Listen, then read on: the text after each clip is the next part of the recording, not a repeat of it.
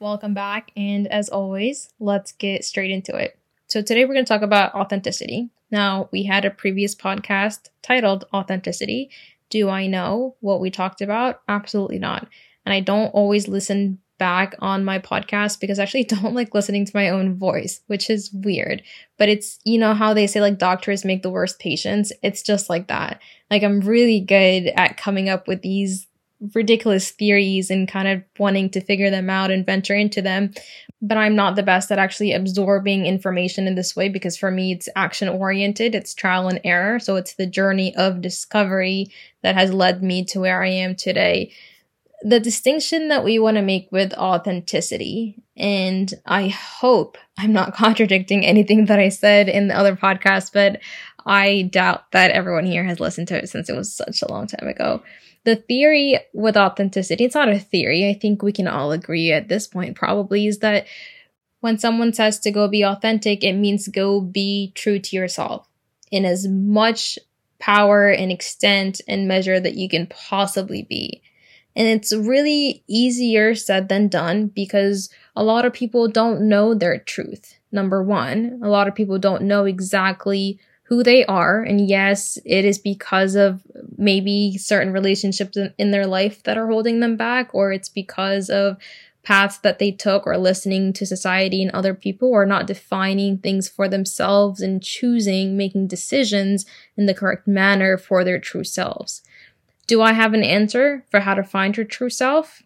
No, because I haven't found my true self yet it is still a very long journey for me. And I really do think that it's a developing feeling. I feel like you can find your truth, but that, that's different than finding your true self. Your truth is really a statement or the passion or your, you know, meaningful journey that you decide to embark on and sustain and maintain. And a lot of people have it. A lot of successful people know their truth, but their, your true self, I think, is something that is always changing and adapting with your different roles. And so back to authenticity, what I want to bring out to you guys, and that's something that I've been learning as I've been learning how to just trust myself and really just reel in everything that I'm expecting to receive externally and to try to develop and maintain and sustain that internally is authenticity is different when it is portrayed or displayed in connection with an external source versus internal. And what does that really mean? It just means being authentic is different when you're actually communicating with a person, like an external source, like a human being or in a relationship, versus with yourself. And my theory so far is that anything that you do should first be initiated and defined internally. And then you can go ahead and you can start to bring that into the world and to interact with people. And we'll take authenticity today but it's it's hard because and I want to preface by saying it's not this is not something that we're taught when we're little growing up. You're not told and that's not the way we learn, right? As sponges, you don't really go and you you discover a new concept like authenticity or vulnerability and you don't really take it for yourself and you say, "Oh, this is a nice little gem. Like what do I do with this? What do I want to make it? How do I want to make it my own?" No, we don't really do that. We see it and we see it in the ways that different people in our life inhabit it or hold on to it. And that's why when a lot of people grow up, you, you can see a diversity, right? A diverse set of how people view and act on concepts like vulnerability and how some people think of it as something that is negative and something that should never be done. It almost feels like a weakness versus some people who use it in a powerful position because it's a good thing. Being vulnerable is a good thing and it is not related to shame. The uh, you know, a lot of people relate vulnerability to shame.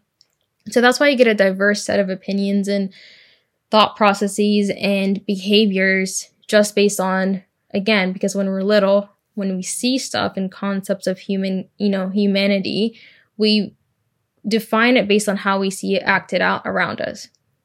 Now, what would be a better way if I were to start all over and hopefully, you know, maybe would my kids do it a little bit more different is when you're introducing stuff like, you know, sharing your your food or vulnerability or, you know, whatever it is, it's to be like, hey, this is what it is.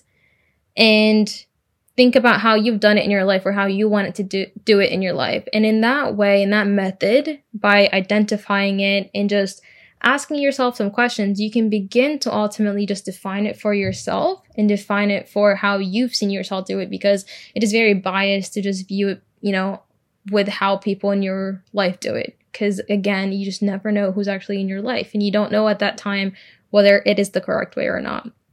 Is it a perfect way? No.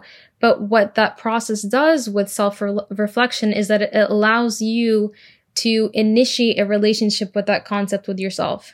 And I know this is probably far fetched, but, uh, and I don't know if it's making any sense.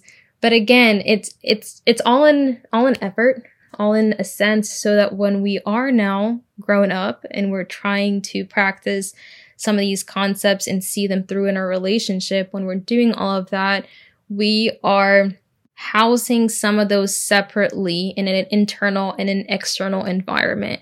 And what that allows you to do is sustain, for example, like authenticity, to sustain authenticity in your true self, to sustain vulnerability in your true self, and to, if you needed to change it, if you, if you seek it out in an external relationship and you notice that it needs to be changed or something happens in that relationship, you can take the concept back internally where it is housed and it is solely defined in there and you can adjust it.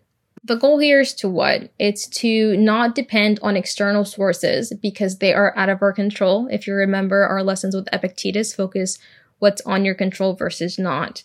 And so when the external world, for example, when we're just talking about human beings and relationships and connections, when those change, your concepts of vulnerability or validation or authenticity are not swayed or are not, I guess, completely ruined by that external source. So what ends up happening is that you can, you know, anything externally can impact you in any way as much as you let it impact you.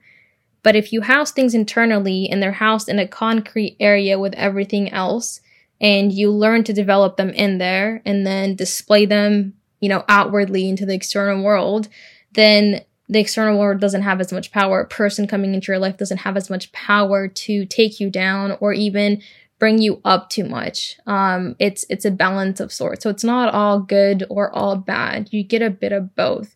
But it's the healthier way of doing things because most, if not all people, fall into the bad part of it, to where a person can come in and disrupt and redefine and make you believe that some, you know, that you're not validated or that you are too much validated or that you're not authentic or too authentic. And it makes you just think of yourself in different ways. And I think that's a lot of where the mental health disagreements with, with yourself when you're in a relationship that's i think that's where they all begin is because the concepts that we should dearly hold close to our hearts and initiate and define and sustain internally within ourselves for ourselves by ourselves is not something that is being done. And so it just becomes easy for the external world to influence you because it influences everything else.